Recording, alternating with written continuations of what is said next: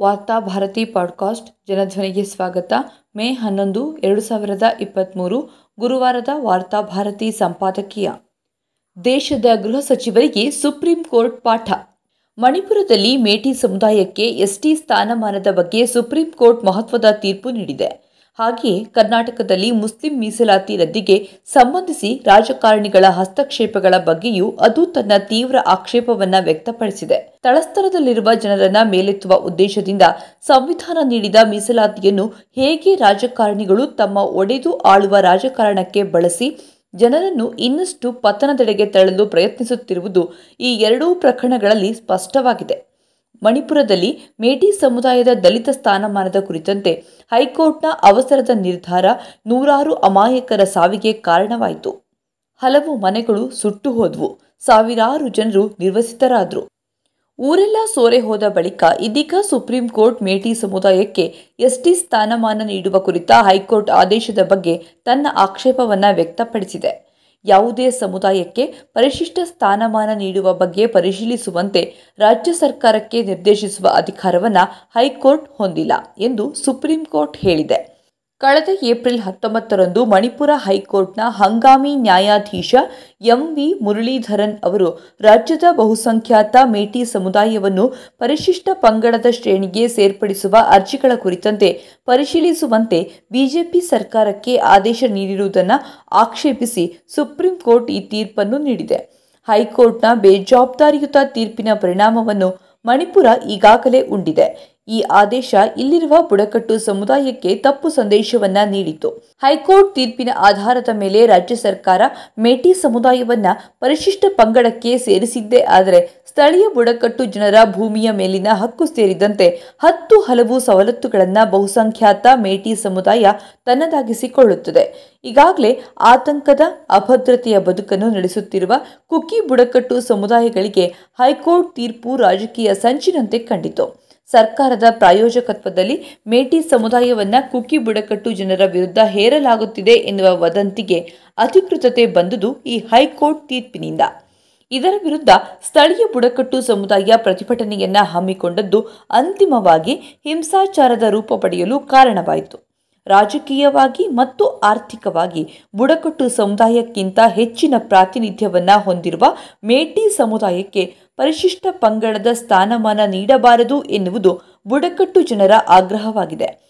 ಮೇಟಿ ಸಮುದಾಯಕ್ಕೆ ಸರ್ಕಾರದ ಬೆಂಬಲವಿದೆ ಎನ್ನುವ ಶಂಕೆ ಇವರದು. ಹಿಂದುತ್ವವಾದಿ ಶಕ್ತಿಗಳು ಮೇಟಿ ಸಮುದಾಯದೊಳಗೆ ನುಗ್ಗಿದ್ದು, ಮೇಟಿ ಮತ್ತು ಬುಡಕಟ್ಟು ಸಮುದಾಯದ ನಡುವಿನ ಸಂಘರ್ಷಗಳನ್ನು ಹಿಂದೂ ಕ್ರೈಸ್ತರ ನಡುವಿನ ಸಂಘರ್ಷವಾಗಿ ಪರಿವರ್ತಿಸುವ ಪ್ರಯತ್ನ ನಡೆಸುತ್ತಿದೆ ಎನ್ನುವುದು ಬುಡಕಟ್ಟು ಸಮುದಾಯಗಳ ಆರೋಪವಾಗಿದೆ.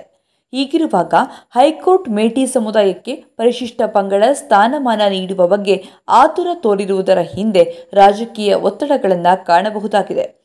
ಸುಪ್ರೀಂ ಕೋರ್ಟ್ನ ಆಕ್ಷೇಪ. ಈ ನಿಟ್ಟಿನಲ್ಲಿ ಪರೋಕ್ಷವಾಗಿ ಮಣಿಪುರ ರಾಜ್ಯ ಸರ್ಕಾರಕ್ಕಾಗಿರುವ ಮುಖಭಂಗವಾಗಿದೆ. ಆದರೆ ಹೈಕೋರ್ಟ್ ತೀರ್ಪಿನ ಪರಿಣಾಮವನ್ನು ಮಣಿಪುರ ಅನುಭವಿಸಿಯಾಗಿದೆ. ಈ ಹಿಂಸಾಚಾರದ ಹೊಣೆಯನ್ನು ಪರೋಕ್ಷವಾಗಿ ಹೈಕೋರ್ಟ್ ಕೂಡ ಹೊತ್ತುಕೊಳ್ಳುವುದು ಅನಿವಾರ್ಯವಾಗಿದೆ. ಇದೇ ಸಂದರ್ಭದಲ್ಲಿ ಮುಸ್ಲಿಂ ಮೀಸಲಾತಿ ರದ್ದು ನಿರ್ಧಾರದ ಬಗ್ಗೆ ಕರ್ನಾಟಕದ ವಿಧಾನಸಭಾ ಚುನಾವಣೆಯ ಪ್ರಚಾರದ ಸಂದರ್ಭದಲ್ಲಿ ಗೃಹ ಸಚಿವ ಅಮಿತ್ ಶಾ ಮಾಡಿರುವ ಭಾಷಣ ಕೂಡ ಸುಪ್ರೀಂ ಕೋರ್ಟ್ನ ಆಕ್ಷೇಪಕ್ಕೆ ಕಾರಣವಾಗಿದೆ. ಸರ್ಕಾರದ ಮುಸ್ಲಿಂ ಮೀಸಲಾತಿ ರದ್ದು ನಿರ್ಧಾರವನ್ನು ಸುಪ್ರೀಂ ಕೋರ್ಟ್ನಲ್ಲಿ ಪ್ರಶ್ನಿಸಲಾಗಿದೆ. ಸ್ವತಃ ರಾಜ್ಯ ಸರ್ಕಾರವೇ ಸುಪ್ರೀಂ ಕೋರ್ಟ್ನಲ್ಲಿ ತನ್ನ ನಿರ್ಧಾರವನ್ನ ಅಮಾನತಿನಲ್ಲಿಟ್ಟಿದೆ. ವಿಚಾರಣೆ ಮುಗಿಯುವವರೆಗೆ ತನ್ನ ತೀರ್ಮಾನವನ್ನು ಯಾವ ಕಾರಣಕ್ಕೂ ಜಾರಿಗೊಳಿಸುವುದಿಲ್ಲ ಎಂದು ರಾಜ್ಯ ಸರ್ಕಾರ ನ್ಯಾಯಾಲಯಕ್ಕೆ ಭರವಸೆಯನ್ನ ನೀಡಿದೆ. ಆದರೆ ಕೇಂದ್ರ ಗೃಹ ಸಚಿವರಾಗಿರುವ ಅಮಿತ್ ಶಾ ಮಾತ್ರ ಮೀಸಲಾತಿ ರದ್ದು ನಿರ್ಧಾರದ ಬಗ್ಗೆ ಹಸಿ ಸುಳ್ಳುಗಳನ್ನು ಹೇಳುತ್ತಾ ಓಡಾಡಿರುವುದು ಮಾತ್ರವಲ್ಲ, ಮುಸ್ಲಿಮರ ವಿರುದ್ಧ ವೇಷವನ್ನು ಹರಡಲು ಈ ಮೀಸಲಾತಿ ರದ್ದು ನಿರ್ಧಾರವನ್ನು ಬಳಸಿಕೊಂಡ್ರು. ಮೀಸಲಾತಿ ರದ್ದು ಸರಿಯೋ ತಪ್ಪೋ ಎನ್ನುವುದನ್ನು ಕೋರ್ಟ್ ವಿಚಾರಣೆ ನಡೆಸುತ್ತಿರುವಾಗಲೇ ಮುಸ್ಲಿಮರಿಗೆ ನೀಡಲಾಗಿರುವ ಸಂವಿಧಾನ ವಿರೋಧಿ ಧರ್ಮಾಧಾರಿತ ಮೀಸಲಾತಿಯನ್ನು ರದ್ದುಪಡಿಸಿದ್ದೇವೆ ಎಂಬ ಹೇಳಿಕೆಯನ್ನು ನೀಡಿದರು. ಮುಸ್ಲಿಮರಿಗೆ ನೀಡಿರುವ ಮೀಸಲಾತಿ ಸಂವಿಧಾನ ವಿರೋಧಿಯೇ ಆಗಿದ್ದರೆ ತನ್ನದೇ ನಿರ್ಧಾರವನ್ನು ಹಿಂದೆಗೆದುಕೊಳ್ಳಲು ರಾಜ್ಯ ಸರ್ಕಾರ ನ್ಯಾಯಾಲಯದ ಮುಂದೆ ಯಾಕೆ ಒಪ್ಪಿಕೊಂಡಿತು? ಮುಸ್ಲಿಮರಿಗೆ ನೀಡಿರುವ ಮೀಸಲಾತಿ ಧರ್ಮಾಧಾರಿತವಲ್ಲ ಎನ್ನುವುದು ಸ್ಪಷ್ಟವಿದ್ದರೂ ಪದೇ ಪದೇ ಧರ್ಮಾಧಾರಿತ ಎಂದು ಸಾರ್ವಜನಿಕವಾಗಿ ಹೇಳಿಕೆ ನೀಡುತ್ತಾ ಮುಸ್ಲಿಮರ ವಿರುದ್ಧ ಲಿಂಗಾಯತ ಒಕ್ಕಲಿಗರನ್ನ ಎತ್ತಿಕಟ್ಟಲು ಗರಿಷ್ಠ ಪ್ರಯತ್ನವನ್ನು ನಡೆಸಿದರು. ಮಣಿಪುರದಲ್ಲಿ ಮೀಸಲಾತಿಯನ್ನ ದ್ವೇಷ ರಾಜಕಾರಣಕ್ಕೆ ಬಳಸಲು ಯಶಸ್ವಿಯಾದ ಬಿಜೆಪಿ ರಾಜ್ಯದಲ್ಲಿ ಮಾತ್ರ ವಿಫಲವಾಯಿತು ಎನ್ನುವುದು ಸಮಾಧಾನ ತರುವ ವಿಷಯವಾಗಿದೆ. ಬಿಜೆಪಿ ಹಾಗೂ ಆರ್ಎಸ್ಎಸ್ ಜಂಟಿಯಾಗಿ ಮೀಸಲಾತಿಯನ್ನ ಹಲವು ದಶಕಗಳಿಂದ ವಿರೋಧಿಸುತ್ತಾ ಬಂದಿವೆ. ಇದೀಗ ಮೀಸಲಾತಿಯನ್ನು ಇಲ್ಲವಾಗಿಸಲು ಮೀಸಲಾತಿಯ ಹೆಸರಿನಲ್ಲಿ ತಳಸ್ತರದ ನಡುವೆ ಸಂಘರ್ಷವನ್ನ ಬಿತ್ತುವ ಪ್ರಯತ್ನ ನಡೆಸುತ್ತಿದೆ. ದಲಿತರು ಹಿಂದುಳಿದ ವರ್ಗಕ್ಕೆ ಸಿಕ್ಕಿದ ಮೀಸಲಾತಿಯಲ್ಲಿ ಪಾಲು ಕೇಳಲು ಮೇಲ್ಜಾತಿಗಳಿಗೆ ಕುಮ್ಮಕ್ಕು ನೀಡುತ್ತಿದೆ. ಪರಿಣಾಮವಾಗಿ ಉತ್ತರ ಭಾರತದಲ್ಲಿ ಮರಾಠರು, ಪಟೇಲರು, ಜಾಟರು ಮೀಸಲಾತಿಗಾಗಿ ಬೀದಿಗಿಳಿದು ಸಂಘರ್ಷದ ವಾತಾವರಣ ನಿರ್ಮಾಣವಾಯಿತು. ಇವುಗಳ ನಡುವೆಯೇ ಮೇಲ್ಜಾತಿ ಬಡವರಿಗೆ ಶೇಕಡ ಹತ್ತು ಮೀಸಲಾತಿಯನ್ನ ಜಾರಿಗೊಳಿಸುವಲ್ಲಿ ಬಿಜೆಪಿ ಯಶಸ್ವಿಯಾಯಿತು.